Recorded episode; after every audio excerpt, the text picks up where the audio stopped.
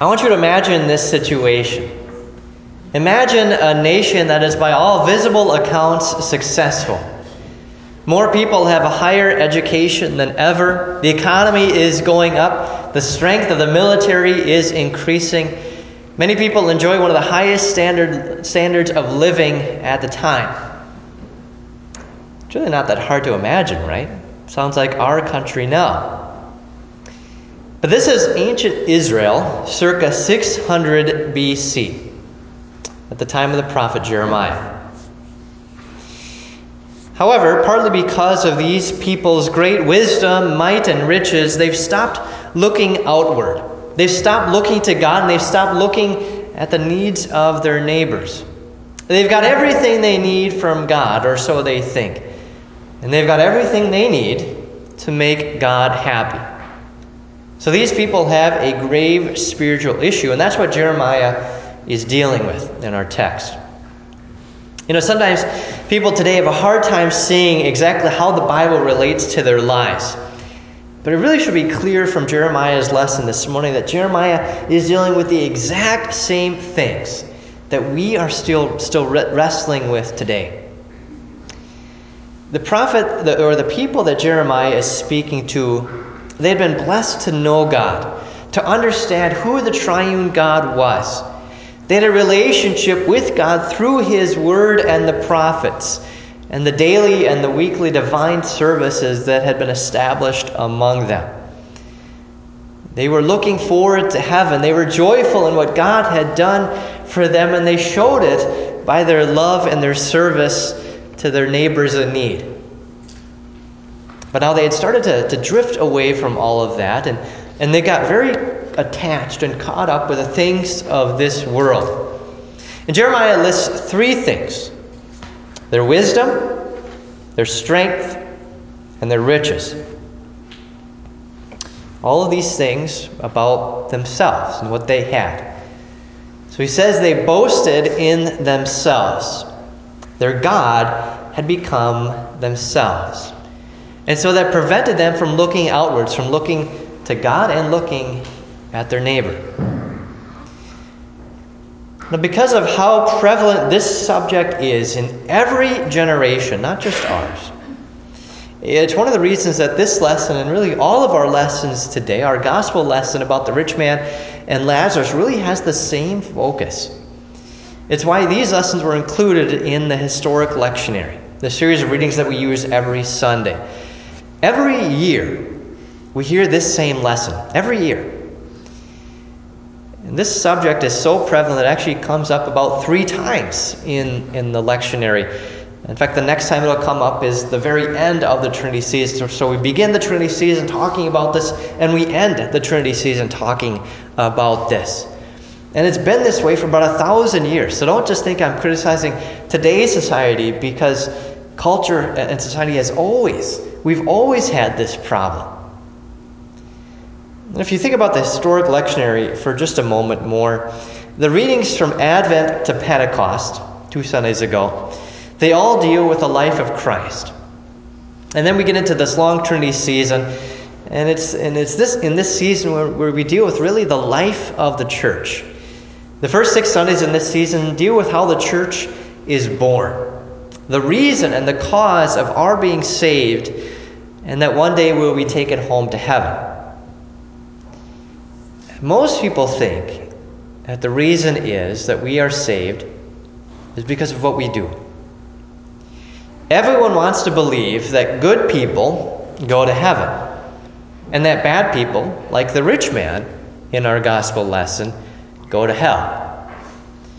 Everyone wants to believe that they are Lazarus. Everyone wants to believe that there always, there's always a rich man or a richer man out there. No one wants to believe that they are that rich man. And of course, most people, just by looking at the, what, what the rich man did in the text, well, they might not be. They don't dress in, in fine purple robes every day. They don't feast on the most expensive food. They don't walk right by a, a poor man sitting at the gate of their nice mansion. And, and so, what can happen is that a person will start to believe that they're good enough, And so they'll start to trust in their own wisdom. At least I'm not as dumb as that rich man. Look at how foolish he was. Well, they'll start to trust in their own power. Well, I've helped others more than that rich man. If I were that person, I would certainly help Lazarus. And they will trust in their own riches. I'm not overly wealthy like that rich man. I've got just what I need. So there's always a tendency to believe that it's always other people, particularly those who seem better off in various ways, to believe that they are spiritually worse than I am. And this is especially true in our society between people of different political ideologies or geographic locations or different demographics. Those who are politically conservative will say of those who are politically liberal how much smarter they are and how they're better Christians because of it.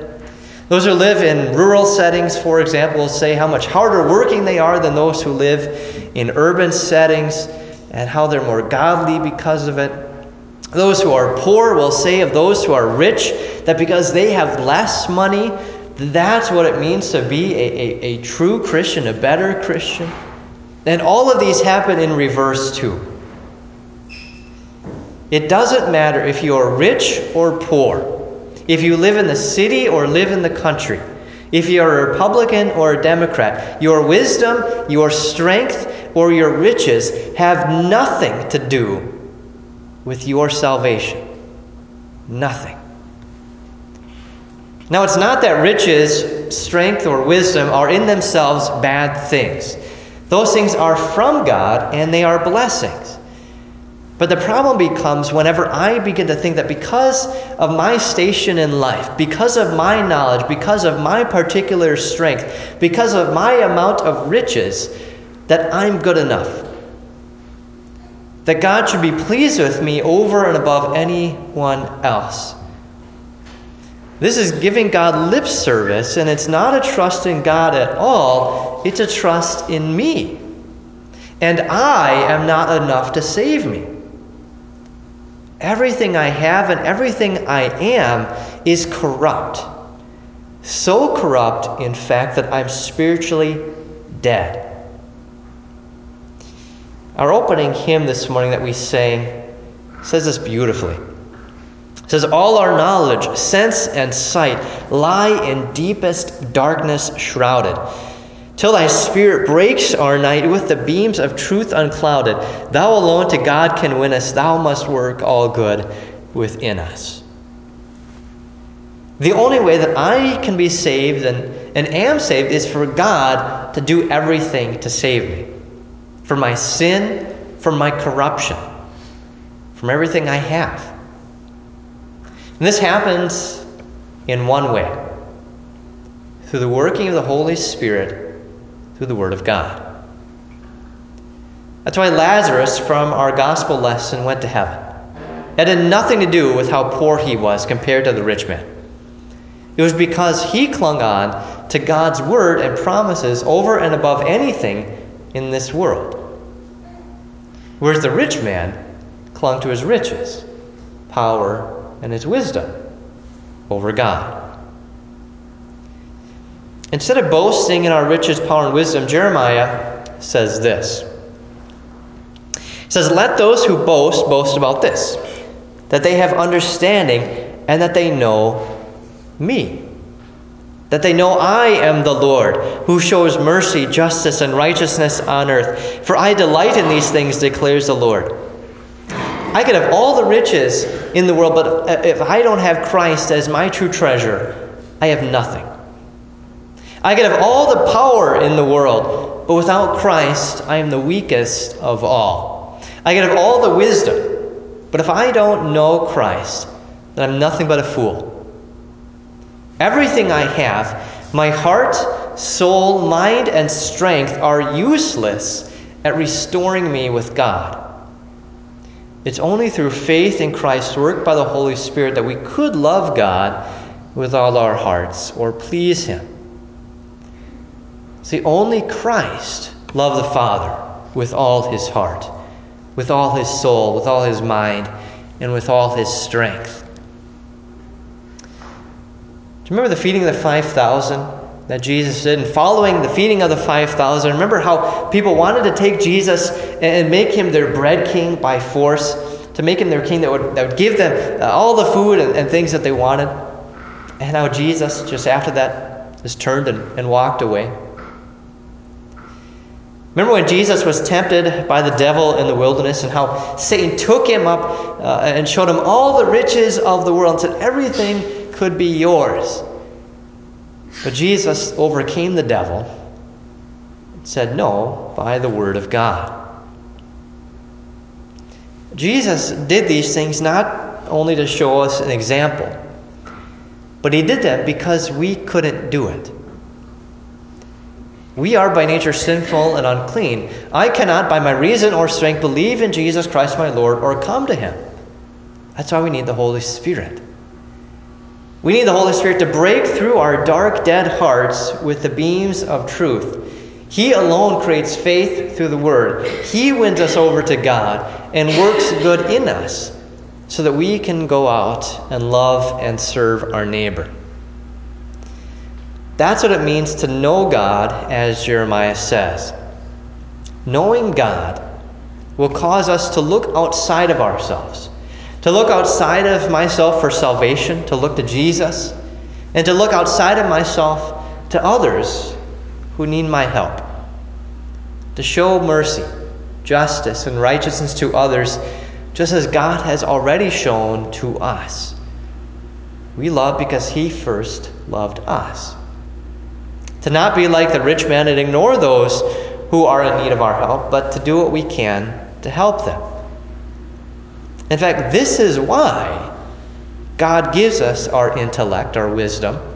It's why God gives us our power, and it's why God gives us our wealth. It's not for God. It's not really even for me. It's so I can help my neighbor.